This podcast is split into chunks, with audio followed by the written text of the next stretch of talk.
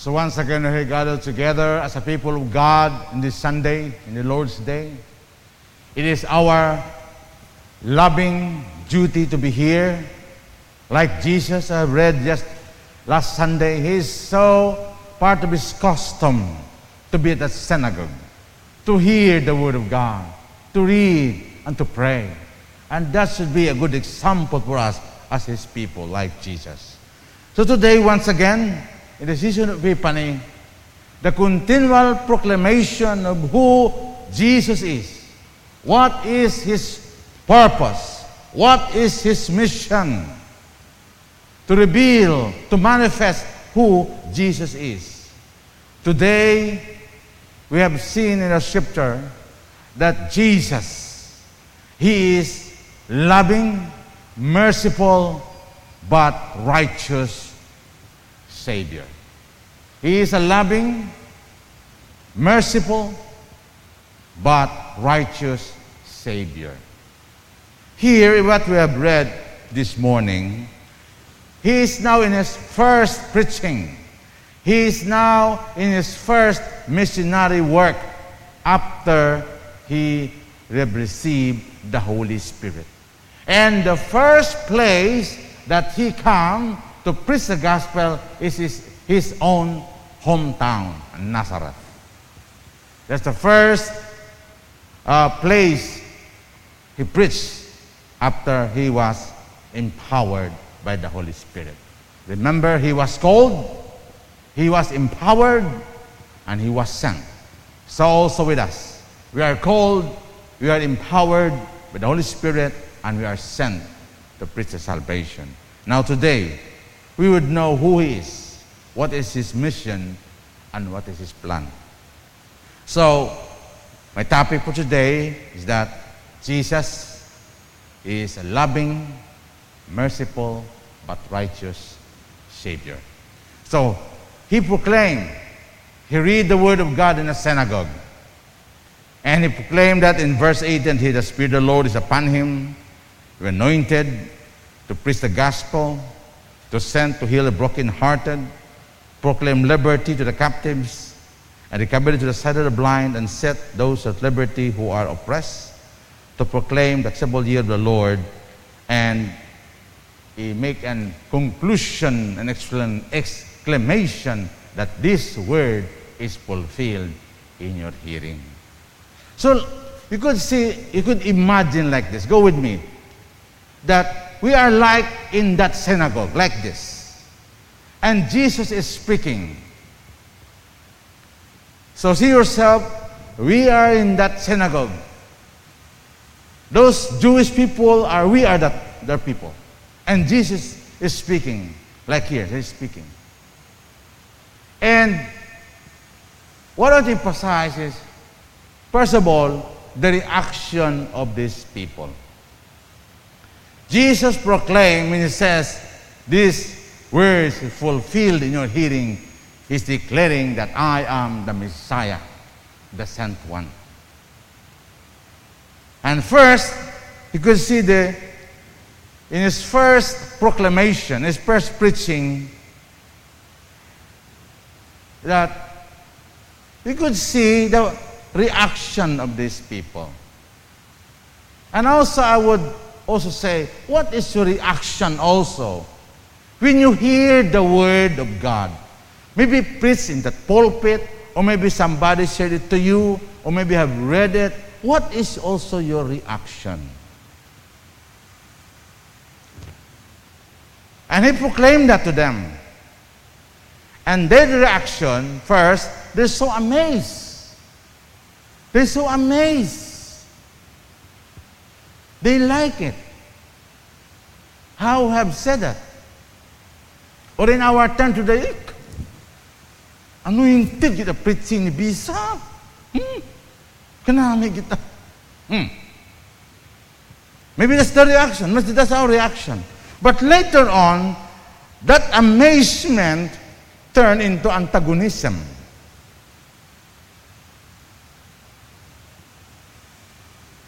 They hate now Jesus. Why? Why is that excitement? that amazement suddenly turned to antagonism because, first of all, it confronts the heart. The truth of word confronts their life. It picks, it pricked their pride and also unbelief. So, when we hear the word of God, what is also our reaction?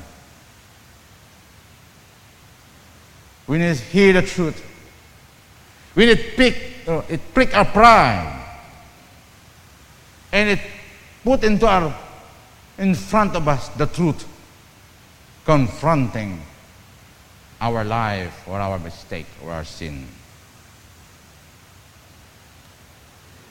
The Jewish people turned their amazement into wrath because, first of all, they cannot accept now that this homegrown boy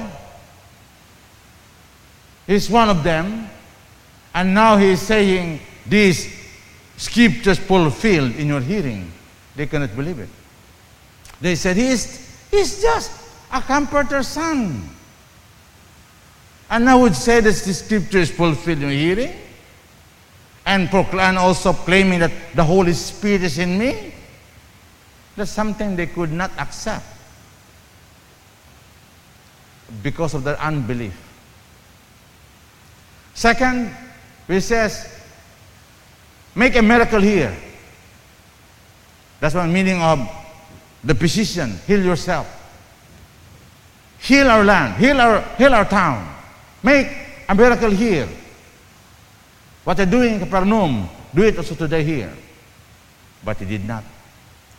Because he said the prophets have no respect in his own town.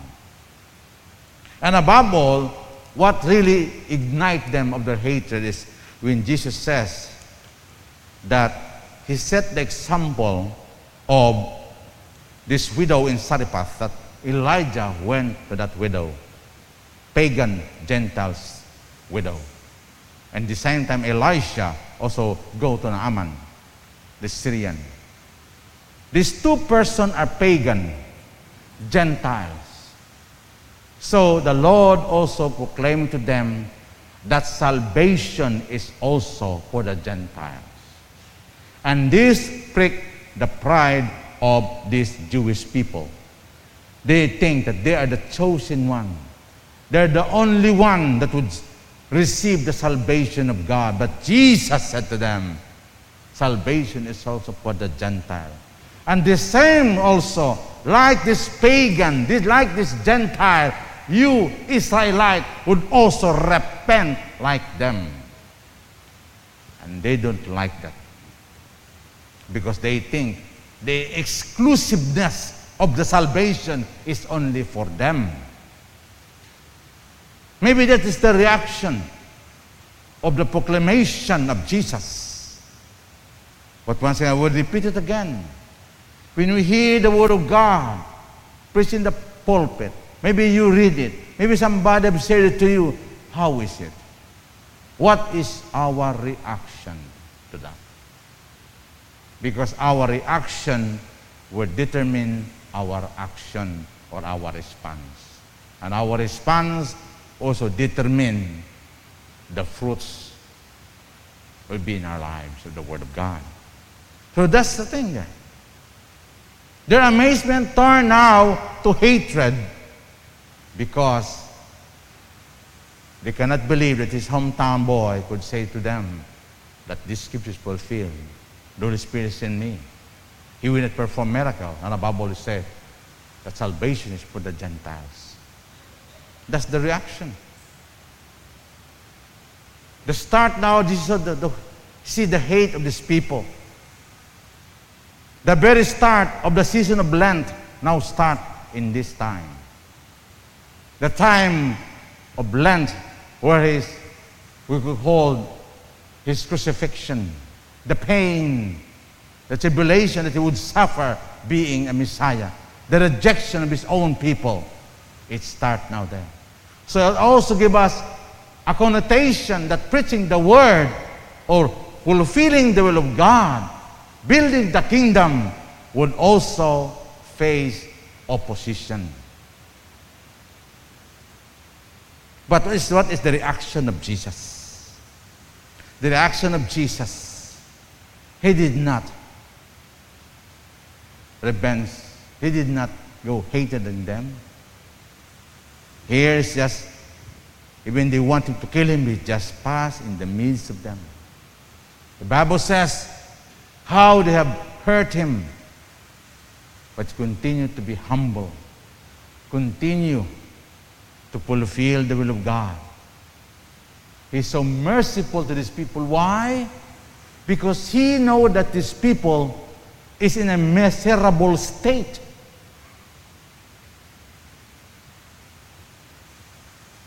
Jesus did not revenge, did not, Jesus did not so angry, but he would rebuke them. But because he loved them, he would rebuke them. He would continue to teach them. He have not thought of getting back on them. Because he see that we, you and me, is in miserable state. When we are away from God, we are in a miserable state. In miserable life. Destined for destruction, destined for hell. But He's so merciful to us. He is so patient because He's a loving God. But still He is righteous. You have to repent. We have to go back. We have to change our lives. You see, this is the reaction of Jesus to these people. You see, these people, they love the truth when it enlightens them. But they hate the truth when they, it confronts them.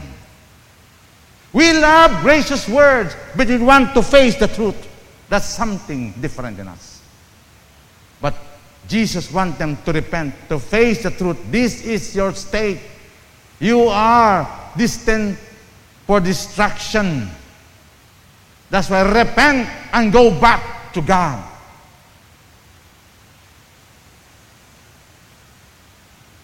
This is the message of God. So, like these people, when we hear this, the Word of God, not only of those teaching, maybe, maybe, especially this word I'm reading is not mine. It is of God. I'm just articulating it to make it more easier to understand. But it is God's word. It is command for you and me. So how do we react with the word of God? Do we act like these people who turn their amazement into hatred? Maybe not of hatred, maybe still of complacency or indifference. We heard a lot of good teaching from our bishop. He's a very good teacher. Where is that now?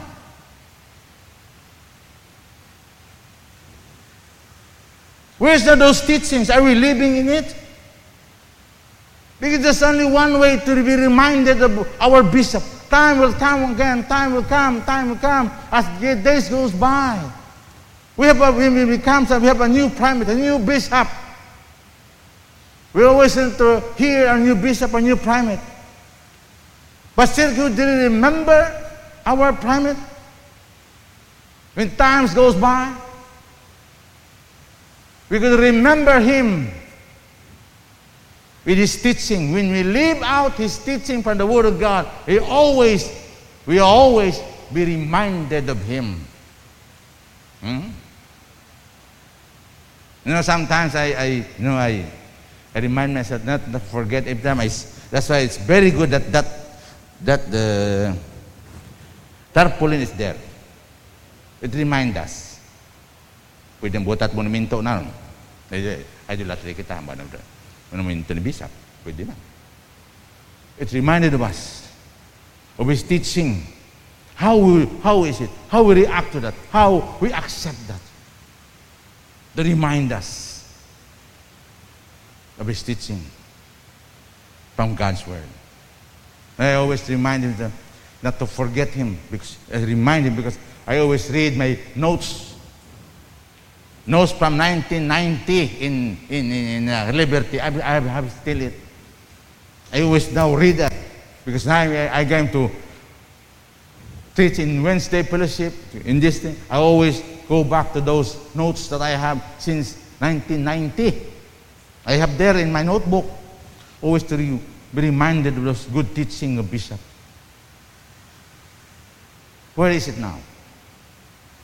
To be reminded of ourselves of his teaching. May it be we are not just people who love to hear the word of God, but we don't apply it.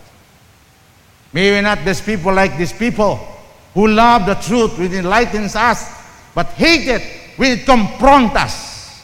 It breaks our pride. It confronts our sin do we respond to repent and said, Thank you, Lord. Thank you, Bishop, pag-remind mo sa mga teaching. Because God loves us. We are in the state of grace. We're in the state of grace right now. That's why Jesus is so merciful to them. Look at verse 18 of this word. He said here, chapter 4, verse 19, to proclaim the acceptable year of the Lord. We are in the acceptable year of the Lord. We are in the grace period of God to change and repent. But look at Isaiah 61, the original prophecy of this Luke 18, 19.